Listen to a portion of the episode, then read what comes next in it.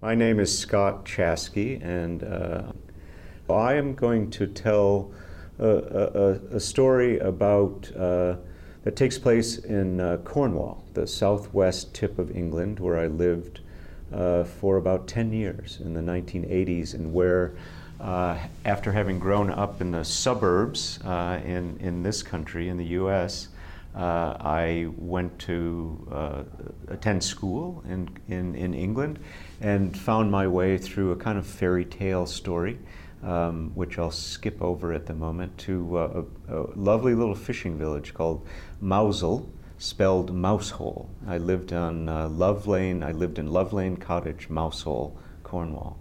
And uh, shortly after I was there, uh, I, I, had some interest in gardening, but I didn't really have much experience. But I learned that the uh, cliff meadows, which were very steep uh, growing meadows uh, bordered by granite rock and by uh, fuchsia and privet to keep on the on the front end to keep the the strong winds that came across the water from damaging the plants.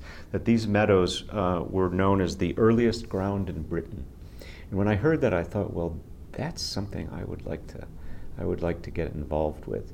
And uh, it, I found that there were about three or four gardeners still working these cliff meadows.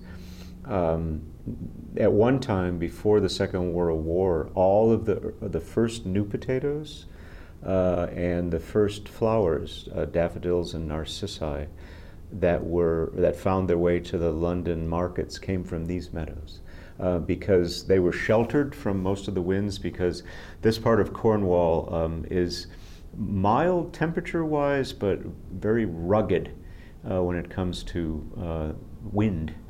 Uh, and so uh, if you're on the Atlantic side, uh, the, the wind is overpowering, but I lived on the other side, on the bay side and that side was much more protected.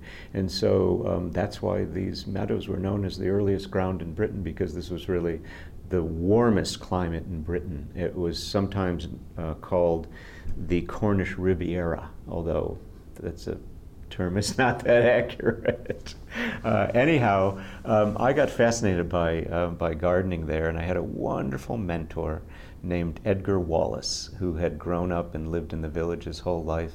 And I think I learned as much from him as any, any, uh, any other man uh, in my life uh, because he, he was um, inseparable from the, the landscape. So when he walked and talked and sang, because he was part of the, uh, the male voice choir, which was a really well known part of the village, um, he, um, he was inseparable from the granite rock and from the beautiful soil and all of the plants that he, uh, that he had been tending all these years.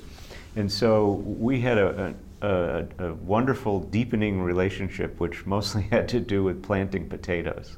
And so we conversed daily.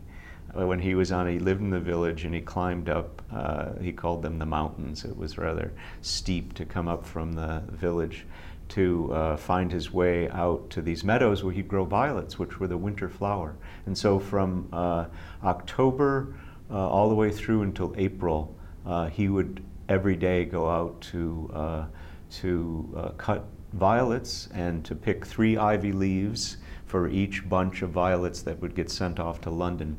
And uh, that was his main uh, focus, but potatoes were his second focus. So every day we'd have a discussion about potatoes.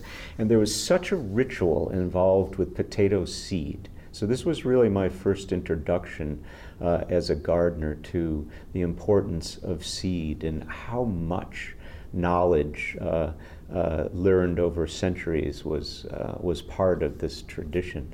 And uh, so instead of just you know finding a potato here and there and making a furrow and putting in the garden. This was there was an amazing amount of ritual that went into this. So um, and and I learned this from Edgar. And so we would uh, we would purchase the potato seed with wonderful names. Um, Maris Piper is one that I remember. Uh, they had the Cornish pronounced uh, Desiree. It was Desiree, but it was pronounced Desiree in, in Cornwall. So there's some of these wonderful old varieties, and um, uh, Edgar knew what each where each one came from and what what uh, which one to plant at which time, etc. And uh, and so we would cut the potatoes so that they would sprout, so that they'd be ready to you know grow quickly in the spring, uh, maybe late November or something. So. Uh, here in this country, I've been planting potatoes here for many years, and we basically, you know, get in the the seed potatoes and cut them, and maybe let them uh, uh, harden over for you know a week or so before we plant them. But this was much more ritualistic here, and so then you'd wash the potatoes for you know two months or something like that while they're sprouting, and uh, they were they were packed in these um, these crates, sort of each each seed potato you know nestled in there very properly, and uh, and put to sprout. And so then we would plant in late January or early February very early. That was the beginning of spring there, actually. And uh, Edgar would watch. There was another aspect to this story which was very um, uh, fascinating, which was um, each one who was still planting potatoes, each gardener um, who lived in the village had their eye on the other gardeners because they wanted to be the first ones to put the potatoes in so that they would be able to harvest the first ones and get the best price, basically. And um, so there was this whole other aspect which added to the story, watching all the other gardeners and then trying to be the first one to get your potatoes in. And then the whole thing of planting the potatoes in these cliff meadows was all done by hand because it was too steep to use any kind of um, mechanization, even a rototiller. And, uh, and the, the shovel of choice was a long handled cliff shovel, it was called. And, uh, and I was given my prize shovel by Edgar. And basically, these shovels were so worn down from planting over the years. And made they, every time you'd plant, uh, at, at the end of the day, you'd take take the shovel back before you stored it and you'd wipe it off and then you'd oil it. And it was beautiful. So taking care of the tools was a really important part of this whole thing. And, uh, and then learning how to make a straight furrow uh, up and down on this steep cliff meadow uh, to plant the potatoes. The, the, the, whole thing was just, you know, was r- ritualistic. And so um, Edgar taught me all, all of that. And, um, you know, we'd plant the potatoes and then it was, um, Oh, probably there was always the wonderful, wonderful method of throwing the soil because it was so steep. You would basically wear out your back in one season if you didn't learn how to use your knee. So that's what the long-handled shovel was for. And you'd throw the, you'd put the shovel down, then you would leverage it up and throw the soil um, to the side. Took took a while to master that. And um, anyhow, so planting the potatoes, they grow for uh, it, it's maybe about a 11 or 12 week cycle. Plants, you know, spring up, and um, this was obviously a very rainy climate with a little bit of sun, enough sun there uh, poking through. And luckily, there weren't uh, there weren't any um, any real creatures to, to bother. That there's so many crops that are bothered by insects or you know deer or whatever it is, and the potatoes were pretty safe in these in these cliff meadows.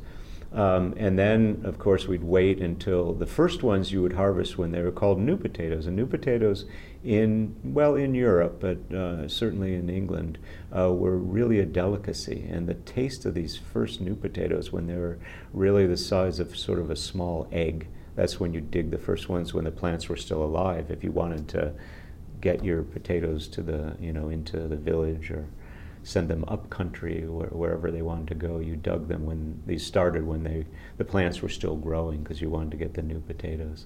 And um, I had never, I mean, I'd grown up with potatoes, being uh, the son of an Irish mother, but I'd never seen them treated quite this way. And so um, when digging those potatoes, harvesting them for the first time and taking them in and eating them, this was all you needed potatoes and a little butter, and that was the meal. Ah, that's my memory. Edgar and potatoes and the cliff meadows of Cornwall.